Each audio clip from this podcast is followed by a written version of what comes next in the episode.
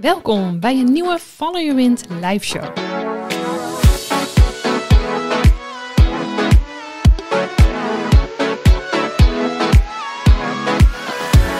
Je eigen wind volgen. In alle vrijheid kunnen doen wat je wil doen en wat je hier te doen hebt. Dat is wat wij je gunnen en waar Follow Your Wind voor staat. Met onze live shows hopen we je te motiveren. Soms heb je net dat ene verhaal nodig dat je aan het denken zet. Om een nieuwe stap te zetten in jouw leven of in jouw investeeravontuur. Of iemand wijst je op iets waardoor je tot een nieuw inzicht komt en je weet welke pad te volgen. Ja, het zal gaan met vallen en opstaan, maar heb plezier in het proces. Weet ook dat je het niet alleen hoeft te doen. We doen dit samen. En onthoud, iedereen doet het op zijn manier en je voelt het wel als je op koers bent. Die glimlach op je gezicht zegt vaak genoeg. Luister, kijk en geniet van deze live show. Wie weet geeft het je net dat ene zetje dat je nodig hebt om in actie te komen.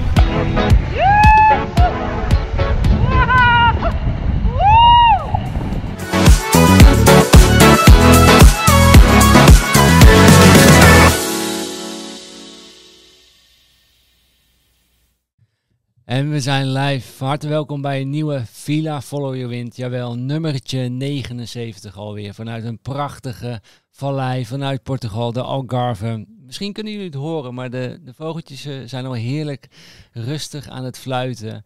Uh, er schijnt een heerlijk zonnetje. Het is zelfs al een beetje warm, dus uh, zowel mijn gastspreker als ik hebben net nog even een duik genomen in het, in, in, het zwembad. Maar alle ingrediënten zijn er voor een prachtige nieuwe Follow Your Wind live show. En onwijs leuk dat jullie ook weer, weer kijken. Dank daar, daarvoor.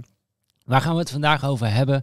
We gaan het hebben over financieel vrij worden door middel van cashflow. Waarom te focussen op cashflow en niet op vermogen opbouwen? Uh, spreiden of specificeren? Aflossen de ja, de nee? Uh, waarschijnlijk bitcoin, crypto, ze zullen ook langskomen. Nou, we gaan uh, mooie dingen bespreken. Dank je voor voor het kijken. Wat we heel erg tof zouden vinden als je deze video zou willen, willen liken, willen delen met je familie, met je vrienden. En doneren mag natuurlijk ook. Dat kun je doen via het Bitcoin Lightning netwerk. Dank daarvoor. Goed, laat ik uh, bij deze ook meteen uh, de gastspreker van vandaag gaan, uh, gaan introduceren. Want het is een bijzondere gast ditmaal. Zijn vader is finoloog en zo groeide hij op met een wijnhandel. Zodoende is hij ook terechtgekomen bij een horecaopleiding om zijn gastvrijheid te gaan verbeteren en ook beter te gaan begrijpen. Wat is nou werkelijk gasvrijheid? Uh, via de horeca- en wijnhandelervaring kwam hij erachter dat verkopen niet gaat om verkopen, maar het juist gaat om andere mensen oprecht helpen. Zo is ook zijn eerste boek ontstaan. Stop met verkopen, start met helpen. Of ook wel verkopen zonder trucjes. Uh, zijn nieuwste boek heet Cashflow. Want cashflow is de simpele gids naar financiële vrijheid. Naast dat hij boeken schrijft, coacht hij ook ondernemers die meer zingeving uit hun vermogen willen halen.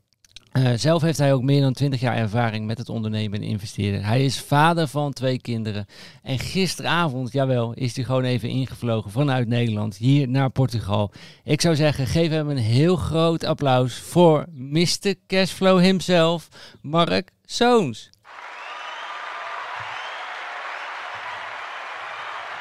Zo. Ja, ja, ja, ja. Daar is hij dan, Mr. Cashflow himself. Welkom Mark, leuk dat je er Ja. bent. Wat een intro. ja, Geweldig. nou ja, die, die, die verdien je oprecht. En ik vind het ook heel bijzonder. Ik vind het heel bijzonder dat je, dat je hierheen bent gekomen. Ja. En ehm, het, is wel, het is wel eigenlijk grappig hoe dat zoiets dan eh, gaat. Hè. Anderhalve maand geleden hadden Nicole en ik een idee. Ja. We denken van wauw, we zitten hier op een, een prachtige quinta. Ehm, hier zouden we heel graag gewoon een keer fysieke po- podcast willen opnemen. Ja. En we hebben natuurlijk jaren al 70 podcasts online opgenomen. En we dachten we gaan het fysiek doen. Mooi idee. Super tof. Je denkt, je gaat het doen. En toch kwamen er allerlei bezwaren bij ons naar boven. Ja, wie komt er dan naar Portugal? Eh, en nou, we zijn nu anderhalf maand verder. En dit is podcast nummer vijf die we aan het opnemen zijn. Geweldig. Ehm, maar toch bijzonder. Ik, eh, ik, ik twijfelde toch om jou een appje te sturen. We- ja, je bent al één keer bij ons in de podcast geweest. Dus het was makkelijk om een appje te sturen. Maar Ja. zo goed kennen we elkaar ook nog niet. Nee. Toch twijfelde ik om dat te doen. Ja. Is dat niet, niet, niet, niet gek of zo? Weet je, je dat, dat, hoe, hoe belangrijk is eigenlijk ook mindset als je financiële vrijheid wil gaan, eh, gaan bereiken? Ja, blijkbaar gigantisch belangrijk. Ehm, maar ja, je kunt gewoon appen, hè? dat heb je wel gemerkt. Ja, ja nee, en het werkt. En, Ja. je, en je zit hier nu. Dus, Ja, de- dus dus dank je wel daarvoor. Maar ik zat bij mezelf te, te kijken. Er kwamen 101 bezwaren naar boven bij ons Ja. om het niet te doen. Ja, en dat, dat is iets wat ik natuurlijk heel vaak eh, zie en, en meemaak. Dat mensen eh, door de regels in hun kop eh, het zichzelf gewoon onnodig moeilijk maken. En dat, dat geldt niet alleen voor eh, podcast eh, uitnodigingen, dat geldt voor alles. En eh, ja, eh, als we het over investeren hebben, nou dan eh, ke- kennen we nog wel wat regeltjes in ons hoofd die ons belemmeren om financieel vrij te worden. Want eh, ja, wij zijn natuurlijk opgevoed met een bepaalde achtergrond. Ja, de meeste van ons hebben van alles te horen gekregen over geld, over rijkdom, over ehm, ja, of, of dat bij je past of niet. Of wat, wat rijke mensen zijn, wat, wat arme mensen zijn. Rijke stinkert. Rijke stinkers, eh, een dubbeltje wordt nooit een kwartje. dus eh, ja, je hebt gewoon heel veel dingen die onbewust in je systeem zijn opgeslagen. eh, die je enorm belemmeren om daar te komen waar je graag zou willen komen. Ehm, en zoiets simpels als ja, van alles verzinnen waarom iemand niet hier zou willen aansluiten in, dit, in deze prachtige omgeving. Ik hoefde daar dus niet heel lang over na te Ja. denken. Die agenda was zo leeg.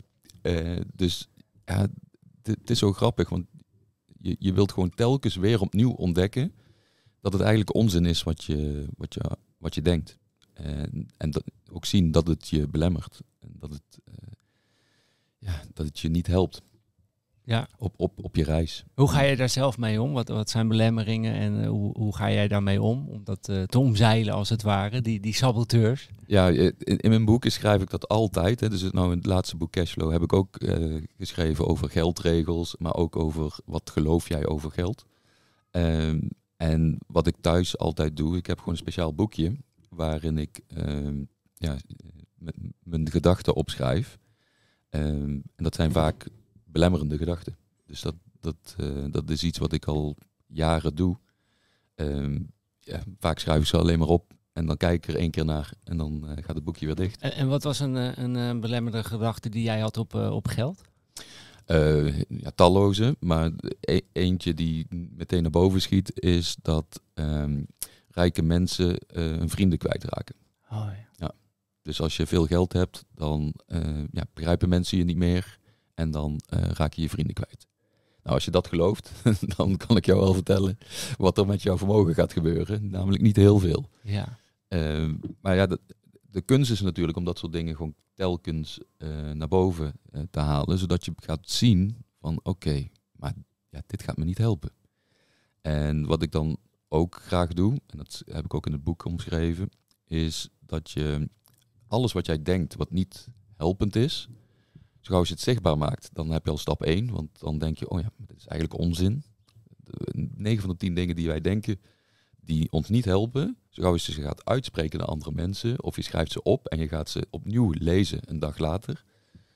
Ja, dat is waanzin, want je, je ziet dan dat je dat eigenlijk helemaal niet gelooft, maar dat het wel in je kop zit. ja. Eh, dus dat is al eh, best grappig. Ik vind wat mij ook helpt daarin is gewoon om een vraag te stellen. En het is een hele simpele vraag. Dat kun je gewoon heel vaak doen. Is het waar? Ja, En dan het serieus gaan onderzoeken. Is het waar? ja, En dan kom je er heel vaak dus achter, ook op jouw, eh, jou- jouw belemmering. verliezen rijke mensen hun vrienden. Ja. Is dat waar? Nou, dat kun je dus gaan Ja. onderzoeken. En grote kans dat je erachter komt dat het niet waar is. Of dat het komt door andere redenen Ja. dan, dan het geld. Eh, maar dat, dat helpt mij altijd gewoon. eh, is het waar wat ik denk? ja, vind ik een prachtige vraag. Eh, maar zelfs met die vraag kun je antwoorden krijgen die je niet helpen. Dus het kan wel waar zijn dat eh, je uit een arme familie komt en dat nog nooit iemand in jouw familie rijk is geworden. Dat kan waar zijn, maar het helpt je niet om stappen te zetten naar financiële vrijheid.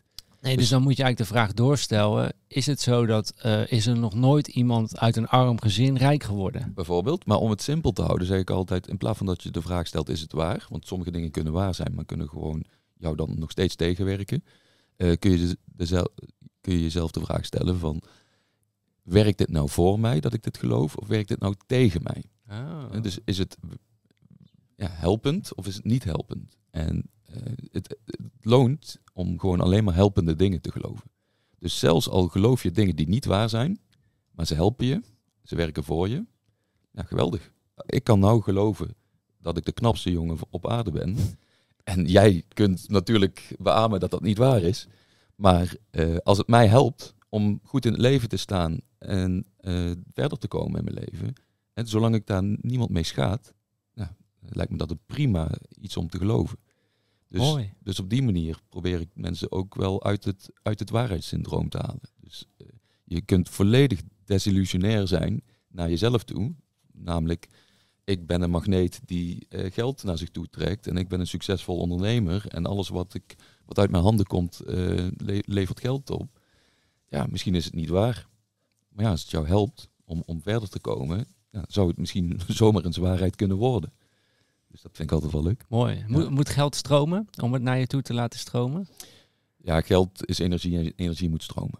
Dus eh, wat in, in mijn beleving is, ehm zo gauw als geld stilstaat, dat is net als met de natuur, als die stilstaat, dan sterft het. Dus dan wordt het of minder, of er gebeurt iets mee. Eh, ja, en, en ik denk altijd dat als het in beweging blijft, dan kan het ook nog wat eh, met zich meenemen nemen onderweg op die reis. Ja. Kan geld op zijn? Ehm, geld is nooit op. Nee. Le- Leuke vraag. Ja, ja dat Ja. schiet, schiet me zo, eh, zo Ja. te binnen. Maar het is meer waar ik het op baseer is van... eh, je hoort mensen heel vaak zeggen... ja, als ik dat heb bereikt, als ik dat financieel heb bereikt... dan begin ik met leven. Ja, als dan syndroom. Ja, al- als dan syndroom. Maar, maar werkt het zo of werkt het net andersom? Is, is- is het, ehm, het geld het gevolg van jouw manier van leven? Of heb je het geld nodig om dat manier, die, die manier te kunnen leven? Dat zeg maar. Hoe, hoe kijk je Ja, daarnaar? een kip-ei verhaal. Maar eh, wat het natuurlijk is met het als-dan gebeuren, is dat eh, als-dan zegt iets over ik ga mijn gedrag of, of mijn manier van denken, leven, werken, handelen wijzigen in de toekomst. Dat is eigenlijk wat als-dan betekent. En mijn antwoord is dan altijd ehm, haal als-dan weg en begin er nu mee. Want als je er vandaag mee begint met dat gedrag, dan is de kans dat die dan, ja, dat die nu eh, dichterbij komt. Dus als ik met pensioen ben, dan ga ik genieten. Dan ga nu maar genieten. Ja. Ja, want anders weet je niet hoe je moet genieten als je met pensioen bent. Want dan heb je het nooit geoefend. Dus eh, ja, jouw geldvraag.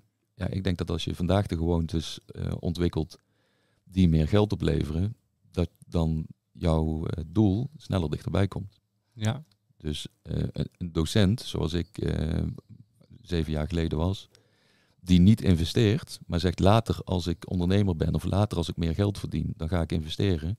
Ja, die wordt nooit financieel vrij voor zijn vijftigste. Eh, dus je moet die gewoontes wel alvast gaan doen, ook al is het met kleine bedragen, ook al is het maar dat je zelf denkt dat het geen nut heeft. Maar ja, begin maar gewoon. Eh, ik heb klanten die, eh, ja, die dachten dat het geen nut had, maar nu met 100 euro per maand eh, aan het investeren zijn. Als je dan ook nog net toevallig in de juiste dingen investeert, nou, dan kan het ook nog eens heel snel gaan. Ja, vind ik leuk. Dan krijg je dus die bevestiging dat het Ja. wel nut had, inderdaad, ja, precies. om het te gaan doen. Ehm, eh, interessant. Je, je, hoe, hoe, wat, wat zijn dan de gewoontes die, waar je mee kunt beginnen, waar iedereen mee zou kunnen beginnen? De, de eerste gewoonte is om een besluit te nemen. Dus je zult voor jezelf een besluit moeten nemen. Ik noem dat een cashflow besluit. Ehm, voor je financiën. Dus welk gedeelte, en dat mag een percentage of een vast bedrag zijn, van het geld dat er binnenkomt bij jou op maandbasis, ga jij nou wegzetten om te investeren. Dus wat, ehm, ik- begon in, in het onderwijs met 20% van, van alles wat er binnenkwam. Dus niet alleen salaris, maar ook een dertiende maand vakantiegeld. Ehm, de belasting die, die mij eh, belastinggeld teruggeeft. Ehm, omzet uit, eh, uit mijn bedrijfje dat ik ernaast deed. 20% van alles ging naar een aparte rekening. En in eerste instantie had ik niet eens een bestemming voor die rekening. Dus ik wist nog niet dat ik ging investeren daarmee. Maar ik wist wel dat ik 20% ging wegzetten voor later. Dus ik, Nog voor de Belastingdienst. gewoon 20% van wat er binnenkwam. Dus er komt eh, zeg maar eh, 3000 euro als docent binnen. En dan gaat er dus 600 euro eh, naar die rekening. En, eh, Uit het zicht. Uit het weg, zicht. Kun je niet nee, uitgeven. geen bankpas. Dus geen eh, mogelijkheid om dat op te nemen. Dus eh, ja, ik kon het alleen maar overboeken naar iets anders. Dus dat, dat, dat had ik al slim gedaan. vond ik zelf. Ja, zeker. Ehm, en vervolgens ehm, ben ik boeken gaan lezen over investeren. En een van die boeken die vond ik goed genoeg om daarna te handelen. En toen ben ik eh, in ETF's gaan zitten. Dus toen heb ik eh, allemaal mandjes met aandelen gekocht eh, volgens een bepaalde strategie. En die strategie heb ik tot op de letter gevolgd. En dat heb ik een aantal jaar gedaan. Dat was, was de eerste stap, zeg maar. Oké, en wat, wat heeft dat je, je, je opgeleverd? Om te beginnen inzicht. Dus dat je zag dat, dat je geld meer waard wordt als je het investeert. Eh, moet ik wel bij zeggen dat ik in een heel fijne tijd ben begonnen met investeren.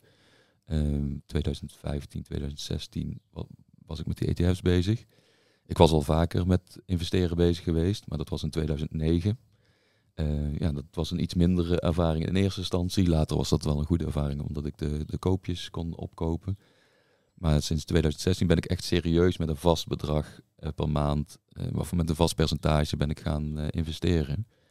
En dat leverde me vooral op dat ik zag van, hé, hey, maar hier kun je een, een plan opzetten. Dus je kunt op een gegeven moment gaan uitrekenen hoeveel jaar dit gaat duren voordat jij, eh, ja, op dat moment wilde ik eh, financieel vrij zijn, binnen eh 20 jaar. Dus dat was het plan. Nou. Wat, wat is financieel vrij? Eh, financieel vrij is dat je eh, kunt doen wat je graag wil doen in je leven. Kunt kopen wat je wilt kopen in je leven en dat je daar niet voor hoeft te werken. Eh, dus dat, dat was mijn doel. En dan kan iedereen eigenlijk zelf een bedrag aan, eh, aanhouden, aanhangen. Ja, eh, mijn bedrag toen was volgens mij 5000 euro. Dat Per ik, maand. per maand wat ik binnen zou krijgen. Zonder ervoor hoeven te werken. Zonder dat ik ervoor hoefde te werken. En dan was ik financieel vrij, want wij gaven 3000 euro per maand uit. Nou, met vakanties erbij werd dat dan misschien vier. En dan had ik nog 1000 euro per maand om, eh, om gekke dingen te doen. Ja, die ging, dat, ja, dat was voor mij al ver van mijn bedshow. Dus ik dacht van nou, als ik toch 5000 euro per maand zou hebben, ja, dan, eh, dan ben ik klaar. Ja, als dan. Ehm, maar die 20 jaar, die, ehm, ja, daar ben ik mee gaan rekenen. Dus toen dacht ik van ja, dan moet ik zoveel procent erin blijven storten. En ik zag toen al dat als ik met de bedragen eh, die er toen ingingen door zou gaan, dat ik binnen 20 jaar klaar zou zijn. En toen dacht ik, nou, dan, eh, dan heb ik het goed gedaan. En wat voor bedrag eh, stopte je toen al in per maand? Ja, het was 20%, dus het was sowieso Oh ja, eh, 600. die 600 euro voor, van mijn salaris. Nou, ik verdiende nog eens eh, tussen de 1000 en de 2000 euro per maand eh, met mijn bedrijfje. Dus daar ging ook nog zo'n eh, 300, 400 euro per maand bij. Dus het ging al heel snel richting de 1000 euro per maand. En ehm, ja, dat, dus ik dacht dat ik maar 400 euro kon missen. Dat is ook grappig, hè? Dus ja. mijn klanten zeggen altijd, ja, ik kan helemaal niet zoveel geld missen. Dus ik koos een percentage, omdat het dan niet in euro's is. En dan wordt je percentage vanzelf een beetje hoger vaak. Eh, dus ik had 20% gekozen. En toen ik pas met mijn salaris ging rekenen, dacht ik, oei, dat is 600 euro. Die kan ik helemaal niet missen. Eh, maar toch gedaan. Moest je er dingen voor laten? Moest je dingen gaan aanpassen in hoe je, hoe je eerst je, je portemonnee uitgaf? Ja, je leeft vaak toch naar je portemonnee. Gewoon hoe die gevuld is. Het Ja. stroomt er toch uit gewoon. Ja, volgens mij heet dat de wet van Murphy. Maar dat, eh, ja, de boel vult zich gewoon naarmate eh, je iets beschikbaar hebt. Dus als jij heel veel eh, tijd beschikbaar hebt, dan ga je gewoon heel veel dingen of langzaam doen of uitstellen. Ja. En dat is met, met je huishoudboekje ook. Dus er ging, wij gingen heel vaak uit eten, wat helemaal niet zo nodig is. Nu gaan we iets minder vaak uit eten, terwijl het gewoon kan. Ook grappig hoe je die gewoontes dan ontwikkelt. En als je ze dan hebt, dan ga je ze ook niet meer wijzigen. Ja. Ehm, dus toen gingen we eigenlijk iets te vaak uit eten, nu iets te weinig. Ehm, maar dat heeft er wel voor gezorgd dat we zijn gekomen waar we nu zijn. En eh, ja, gewoon heel mooi dat je dat eh, dus ziet. Want heel vaak zeggen klanten van mij, ja, eh, ik kan, kan maar 200 euro missen. En dan kijk je naar het huishoudboekje en dan zie je dus eh, Netflix-abonnement, eh, Spotify-abonnement. eh, zie je dat ze vier keer uit eten gaan.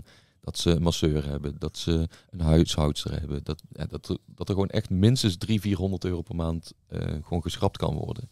Die gewoon, ehm, Vergeet, het, vergeet het huis niet. ja, Hè, hoeveel, hoe groot percentage zal dat eh, bij de meeste mensen wel niet zijn van hun inkomen? Ja. Denk dat het eh, tegenwoordig richting 50% eh gaat. dat- Of nou, je hebt twee verdieners die, eh, anders krijgen ze geen hypotheek om het huis überhaupt te kopen. Ja, ik ken genoeg mensen die duizenden euro's per maand aan woonlasten hebben. Terwijl ze nog geen 200 euro kunnen investeren per maand. Ja, dat is de verkeerde ruil. Dan, dan ben je toch andere prioriteiten aan het nemen die niet zo handig zijn.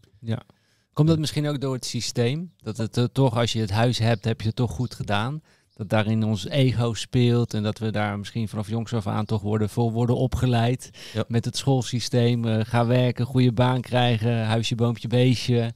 Ehm, Ja, dat is absoluut. We, in Nederland leven we gewoon in een consumptiemaatschappij. Dus alle eh, dingen die wij leren eh, en die wij tegenkomen, dus social media, maar ook op school, alles wordt ge- geënt op, ja, ga hard werken, liefst in een baan.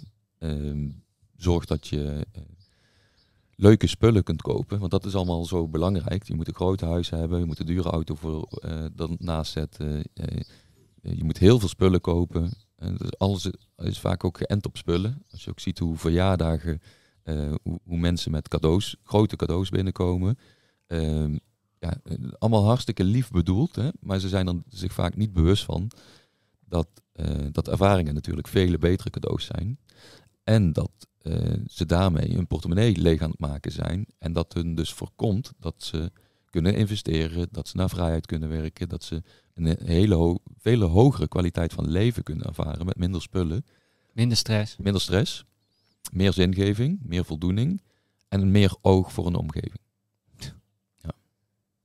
Ja, het, ik word er een beetje, een beetje stil van, omdat ik natuurlijk wel, ja, helaas om, om me heen natuurlijk wel heel veel, heel veel zie waarin we ingetrokken worden in wat voor een wetrace, zeg maar. En daarom natuurlijk ook voor je wint om een stukje bewustzijn daarin te creëren dat, dat, we, dat er andere manieren zijn die niet worden geleerd op het schoolsysteem, maar die er daadwerkelijk wel, eh, wel, eh, wel zijn. Ja, en ja. nou hoef ik niet per se het schoolsysteem te bashen, want ik heb daar eh, met, met heel veel plezier gewerkt. Ehm, daar heb ik inderdaad heel veel dingen gezien die, waar ik ook moedeloos van werd. En waar ik ook echt van dacht van, ja jezus, zijn we dit nou werkelijk aan het, aan het doen in deze, in deze wereld? Zoals wat? Ehm, ja, eh, dat ik tien jaar heb gebouwd aan een beter eh, systeem voor, ehm, voor landelijk onderwijs. Dat daar eh, mensen meer ehm, skills leren die ze daadwerkelijk in de maatschappij gaan gebruiken. En dat het na tien jaar gewoon binnen zes tot acht maanden vo- volledig wordt teruggedraaid. Van ja, nee, dit werkt niet. Dit is niet, niet praktisch uitvoerbaar. Terwijl we, we waren het al een paar jaar aan het doen. En de resultaten waren geweldig. Dus je zag gewoon dat eh, de kwaliteit van leven van onze eh, geslaagde studenten, dat die gewoon echt beter was geworden. Dat ze beter in relatie zaten. Dat ze eh, zelfstandig hun financiën konden. Eh, wat ze daarvoor niet konden. Daar hadden ze dan een, toezichthouder voor nodig. Eh, ja, mensen vergeten zo makkelijk dat niet iedereen dezelfde opvoeding en achtergrond heeft dan zijzelf. Eh, dus de mensen die dat terug eh, hebben gedraaid, ja, die zijn geboren in een warm nest. En die dachten van ja, maar dat kun je toch zelf? Nee, dat kun je niet zelf. En nee, eh, kijk, het is voor jou heel normaal dat je ehm, respect hebt voor, voor gewoon een ander mens. En voor vrouwen in het bijzonder, als je man bent. Maar dat is een, in heel veel kringen is dat niet zo standaard. En daar heb ik voor geknokt om dat wel in, in het onderwijs te krijgen. Ja, dat was kansloos. Ja, want je bent docent geweest op een mbo. Ja. Eh, leeftijd 16 tot 24. Ja. Wat, wat heb je daar gezien? Ja, de, de, dat, dat mensen uit alle lagen van de bevo- bevolking komen en dat wij altijd vanuit onszelf redeneren. Dus de meeste docenten hebben gewoon, ja, komen uit een prima nest. Eh, ook al vinden ze dat zelf misschien niet altijd zo. Maar als je het gaat vergelijken met eh, de, de met leerlingen die wij voor onze neus hadden. Begeleid wonen, ouders niet in beeld, of eh, ouders in de gevangenis, of ouders die drugsverslaafd zijn, of die eh, eh, keihard moeten werken om hun hoofd boven water te houden, maar daardoor hun kinderen verwaarlozen. Ehm, ja, dat zijn hele schrijnende dingen. En ik vind het dat, het, dat het de taak van ons docenten en onderwijs is om dat, daarop in te springen en om hun een kans in de maatschappij te bieden. Eh, en dat, dan is dat inderdaad soms ondergeschikt aan eh, taal en rekenen bijspijkeren, want dat had op de basisschool moeten gebeuren. Dus ehm, ik, ja, dat, dat vond ik altijd heel schrijnend.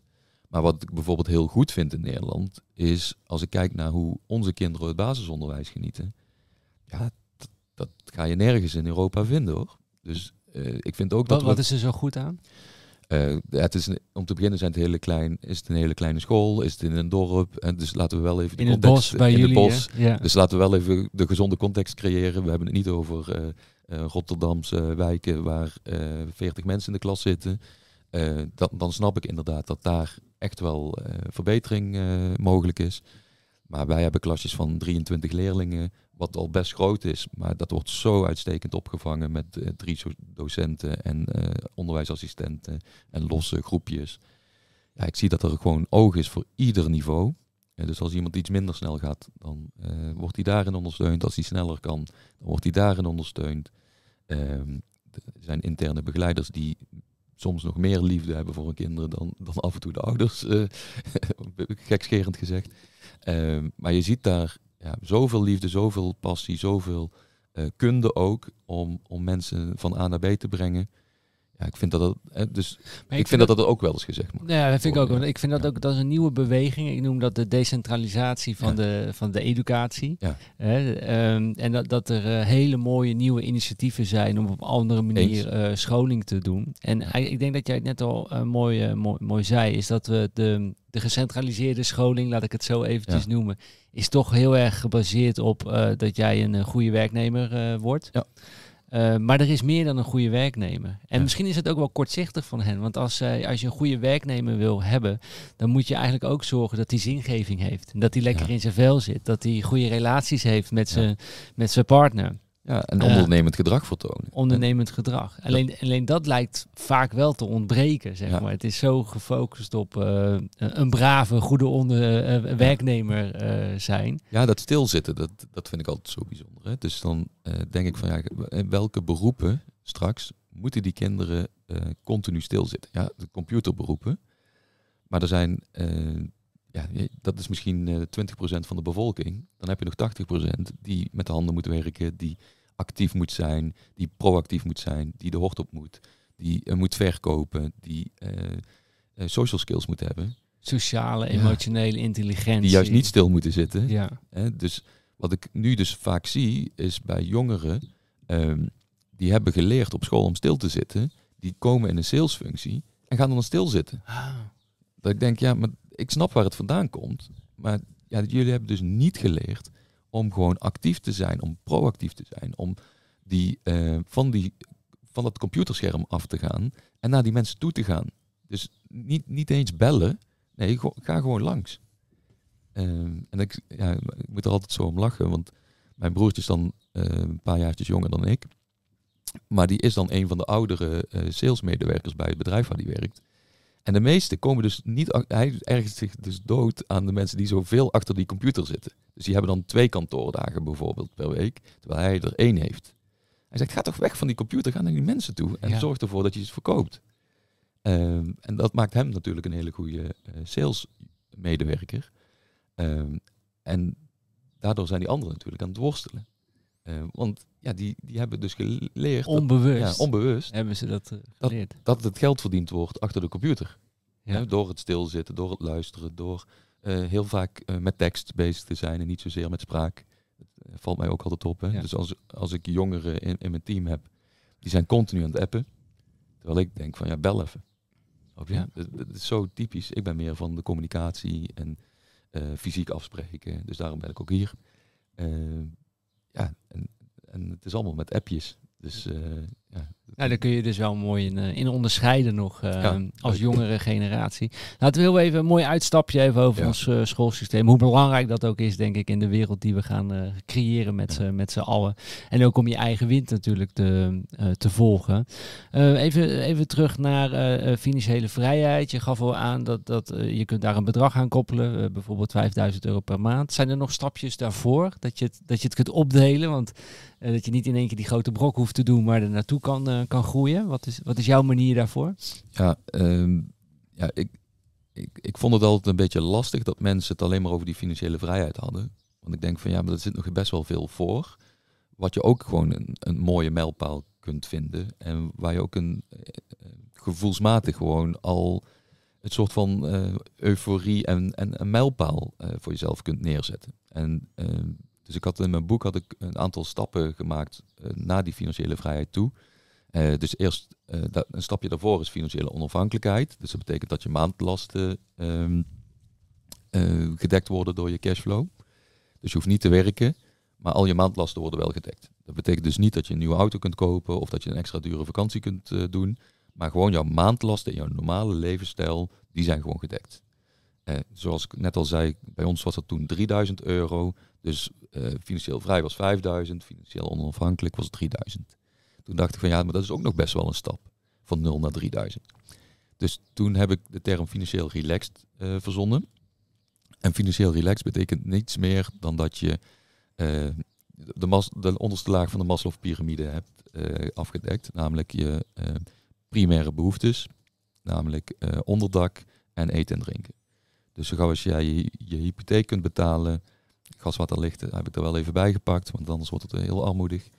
En eh, je boodschappen, Verzekeringen, ja, die had ik nog niet per se bij, maar ja, dit, eh, verplichte verzekeringen. Ja. Ja. dus echt de, de woonverzekering, die zat er dan wel bij. Ja. Eh, maar dan bijvoorbeeld nog niet eens je, je zorgverzekering en dat soort dingen. Want ik ging er even vanuit dat mensen, als ze financieel relaxed zijn, toch nog dingen aan het doen zijn en wel iets aan het verdienen zijn. Ja. Dus financieel relaxed betekent, je kunt niet stoppen met je, met je baan. Eh, want er zijn nog meer kosten. Maar je kunt, ja, je, wordt niet uit je huis gezet en je eten. En je en hebt je kunt- eten, Ja, jij en je kinderen hebben gewoon te eten deze maand. je slapen, je eten, je Ja. veilige plek. Precies. Piramide van Maslow. Ja. Die heb Dus je. die is afgedekt. Dat is relax. En dat is relaxed, ja. snap je? Ja. Dus eh, toen ben ik gaan kijken, wat, wat zou dat dan voor ons zijn? En voor ons was dat iets van eh toen de tijd 1600 euro. Na de inflatie eh, is dat ietsje meer geworden, maar het was toen 1600 euro. En toen dacht ik van, oh, maar dat kunnen we eigenlijk best wel, daar hoef ik geen 20 jaar voor te wachten. Eh, dus toen werd het plan om het in 10 jaar te kunnen. En uiteindelijk was het zes jaar maar, eh, in de praktijk. Maar eh, door iedere keer die pakketpaaltjes te verzetten, raak ik ook meer gemotiveerd. En dacht ik van ja, maar dan kan ik, als ik belastinggeld terugkrijg, kan ik het wel helemaal erin storten. En als ik een dertiende maand heb, ja, als ik hem niet nodig heb, kan ik, hem- kan ik die er ook helemaal instorten. En dat geldt eigenlijk ook wel voor het vakantiegeld. Ja. Dus het wordt ook een soort van verslaving om je doel dichterbij eh, te brengen. Ja, en als je dan eh, gaat ondernemen met eh, zo iemand als Tibor, en je gaat eh, in no time een, een, een miljoenenbedrijf uit de grond stampen. En dan gaat het in één keer heel hard. En dan wordt die tien jaar inderdaad vijf of zes jaar. Ja. Ehm, maar dat is, ehm, ja, je mag het geluk noemen. Maar ik denk dat het ook gewoon eh, iets is waar we al die jaren naartoe hebben gewerkt. Dus ik zeg ook altijd van geluk dwing je af. Want vaak eh, hoor ik in mijn omgeving, ja, maar je had ook wel geluk. Zeg, ja, ik zeg, eh, geluk komt niet door dezelfde dingen te blijven doen. Dus ehm, ik had dit geluk niet gehad als ik in het onderwijs was gebleven. Ik had dit geluk niet gehad als ik eh, in het begin gewoon voor eh, heel weinig geld eh, mijn, mijn kwaliteiten ging bewijzen. Ik had dat geluk ook niet gehad als ik Je bedoelt dus om te gaan Ja. ondernemen. Ja. ja. ja. om te gaan ondernemen. Om als een maloot iedereen die ik maar kende en die ik niet kende te gaan bellen om ons aanbod te doen voor, eh voor retreats en coaching en masterminds. Ehm, waardoor ik dus eh, in maand één dat wij samenwerkten meer dan anderhalve ton omzet eh, naar binnen haalde. Ja, dat, dat is geen geluk, dat, dat heb je gewoon afgedwongen. Door slim, maar ook hard te werken en alle skills die je hebt te benutten. En dat zie ik te veel bij mensen, dat ze de skills wel hebben en dat ze het wel zouden kunnen doen, maar dat ze het niet doen. Nou ja, dat is eigenlijk waar ik de, deze podcast mee begon. Dat er, er komen 101 bezwaren. En daardoor hadden Nicole en ik een besluit om het niet te gaan doen. Ja, En toch hebben we onze mindset zo gezet van... oké, we gaan het wel doen. En we gaan gewoon mensen benaderen. Ook al krijg je een nee, we gaan het gewoon doen. En eh, nou, deze week maakt Nicole ook nog een podcast. Hebben we zes podcasts gemaakt. ja. Ja, is het geluk of niet? Nee, dat is geweldig. Ja, Ja, en, en dat heeft dus niks met geluk te maken, maar met kiezen. En, en het vervolgens doen, ja. hè, waardoor je de vruchten ervan plukt. Ja. Dus, dus dat, dat is al, ja, die wi- wil ik vaak al eh, meteen stuk maken. En Eh, als je niet krijgt wat je krijgt, vaak krijg je wel iets anders. En dat is ook weer, zitten ook weer Exact. hele veel waardevolle lessen in. Ja. Dus, dus dat, dat kiezen, dat, daar ben ik helemaal van overtuigd. Dat helpt, Klopt. eh, dat helpt altijd, ja. Ja, want wij zijn uiteindelijk niet met ETF's financieel vrij geworden, terwijl dat wel het plan was. Maar Ja. op een gegeven moment kom je mensen tegen. Door dat werk kwam ik een hypotheekadviseur tegen. Thierry Stocking. Eh, en zo kwam ik nog wat mensen tegen. Richard Kaart, die ook in mijn boek staat. eh, die mij vertelde hoe hij twaalf panden had verzameld eh, in tien jaar. En dat hij echt van schuld, eh, net gescheiden, naar financieel vrij was gegaan in tien jaar. Dus door die mensen allemaal te ontmoeten en die inspirerende verhalen te horen, dacht ik van, oh, misschien moet ik ook maar iets met dat vastgoed gaan doen. En dan schiet in één keer eh, de ETF's in één week, eh, volgens mij 20% de lucht in. Ik denk, ja, dat blijft hij niet doen. En dan ga je dat eruit halen, dan ga je daar een pand mee kopen. Dan ga je verhuizen, toevallig. Dat is allemaal toevallig. Eh, het, val, het valt je toe, hè? ja, Toeval. precies. Het Ja, valt je toe. toe. Ja. Ja, dan houd je je woning aan, omdat eh, een makelaar die komt taxeren zegt van ja, je kunt het ook verhuren. Nou, dan zegt eh Thierry hoe, hoe ik dat handig kan doen. Dus dat netwerk heeft er wel natuurlijk voor gezorgd dat ik besluiten ben gaan nemen die ik anders echt nooit had genomen. En dan, dan kom je in een soort van stroomversnelling terecht die, eh, die voor je werkt. En als je dan zo weinig mogelijk dingen denkt die, die dat gaan tegenwerken, ja, dan hou je het niet tegen. Eh, en dan heb je een soort van overgave in ja, dat dingen naar je toe komen. En dan kan het heel hard gaan. En, Mooi. Ja. Mooi. In, in je boek staat trouwens eh, een, eh, een hoofdstuk staat daar. En dat eh, passief inkomen bestaat niet. Nee, klopt. Wat wil je daarmee zeggen? Nou, dat je eerst actief moet worden voordat, je, eh, voordat iets passief kan worden. Dus ehm, eh, je moet eerst actief een systeem opzetten dat vervolgens jou misschien passief iets gaat opleveren. Dus eh, ik heb een hoofdstuk over affiliate marketing. en ik weet toevallig dat jullie daar wel iets mee doen en in het verleden ook gedaan Ja, hebben. ja. Ehm, En nog steeds de vruchten van en plukken. nog steeds de vruchten van plukken, toch? Het is bizar. Het be- het bedrijf bestaat al vier jaar, vier, vijf jaar, Ja. niet meer. Eh, maar we hebben nog steeds affiliate inkomsten Ja. Ja, uit dat bedrijf. Precies, ik heb Rogier een keer thuis gehad en Oh, die, ja. eh, die Ja. vertelde me dat. Ja. Eh, ja, dat vond ik gewoon een prachtig verhaal. En dat ik denk van ja, dit is dus de kracht van iets, een systeem actief opbouwen door gewoon slim de juiste dingen te faciliteren voor jezelf en voor je klanten. Eh, en dan later gewoon de vruchten van te blijven plukken. Ja. Eh. En, en weet dat je de, de, de eerste klant die wij ach- aanbrachten, dan kregen wij misschien, wat was het? Als iemand 9 euro per maand betaalt, kregen wij 30% 3 euro per Ja. maand voor. Ja. Weet je, je denkt, ja, 3 euro per maand. Wat, weet je. wat is dat dan? Ja. Ja, maar ja, als je dat inderdaad gaat doorbouwen, vijf jaar lang actief doorbouwen hè, en als een, zij, een zijproduct hebben eh, eh, gezien. Eh, maar ja, nu komt het iedere maand eh, komt het nog, eh, nog binnen. Ja, geweldig toch? En het is bizar. Ja, affiliate marketing. Ja. Ik vind het zo'n machtig concept. Maar vergeet niet hoeveel werk erin heeft gezeten. Exact. En eh, dat is ook als ik... Erin gestopt zonder dat, dat je weet dat je het terugkomt. Ja, Ja. Hè, want als je een uurtje factuurtje doet, dan weet je, nou, ik heb mijn uren verkocht en ik krijg het meteen terug. Wij hadden nul garantie natuurlijk. Nee. En dat is het mooie van ondernemerschap. En dan kun je zeggen, ja, je hebt, je hebt ook geluk dat je in die oude regeling viel. Of je hebt geluk dat het... Nee, dat is ge- geen geluk. Want je had het nooit gekregen als je het niet had gedaan. Als je niet dat risico had genomen. Als je niet dat systeem had opgezet. Als je niet die linkjes iedere keer naar je klant had gestuurd. En, en door dat wel te doen, bouw je een systeem. En daar pluk je later de vruchten van. En dan is het passief. Maar je moet eerst actief zijn voordat het passief kan worden. Maar dus het kan dus wel een passief inkomen. Absoluut. Ja. Dus passief inkomen bestaat zeker nadat de activiteit heeft plaatsgevonden. Dus eh, je kunt zeker eh 100 panden aankopen, ehm, daar een beheerder op zetten die alles voor jou regelt en dan kun jij gewoon eh, verder met je leven. Dus ik, ik heb klanten die hebben ja, tientallen tot honderden panden, eh, hebben dat heel goed opgezet, maar hebben wel eerst twee jaar van hun leven al die panden moeten eh, bezoeken hebben met makelaars moeten vechten, met eh, hypotheekadviseurs. eh, Afwijzingen van Afwijzingen. banken. notarissen die zeggen, ja, ik heb geen tijd voor je. Want eh, iedereen wil nu een hy- hypotheek. Dus dat je 40 notarissen moet gaan bellen. Die, reis heb ik zelf ook gemaakt. Ik wilde, voordat de overdrachtsbelasting van 2 naar 6 procent ging, wilde ik nog een pand laten passeren. Ja, ik en nog eh 80.000 andere eh, vastgoedinvesteerders. Ja, dat, kost je gewoon eh, weken van je leven om überhaupt de financiering op tijd rond te krijgen. Om een notaris te vinden, om een taxateur te vinden. Dus ik heb volgens mij 40 notarissen gebeld, eh 60 taxateurs, want die, daar was helemaal niet aan te komen. eh, om één pandje dat jou eh, misschien, levert op dat moment maar 300 euro per maand op, netto. eh, om dat naar je toe te krijgen. En dan zeggen mensen, ja, maar voor die 300 euro per maand.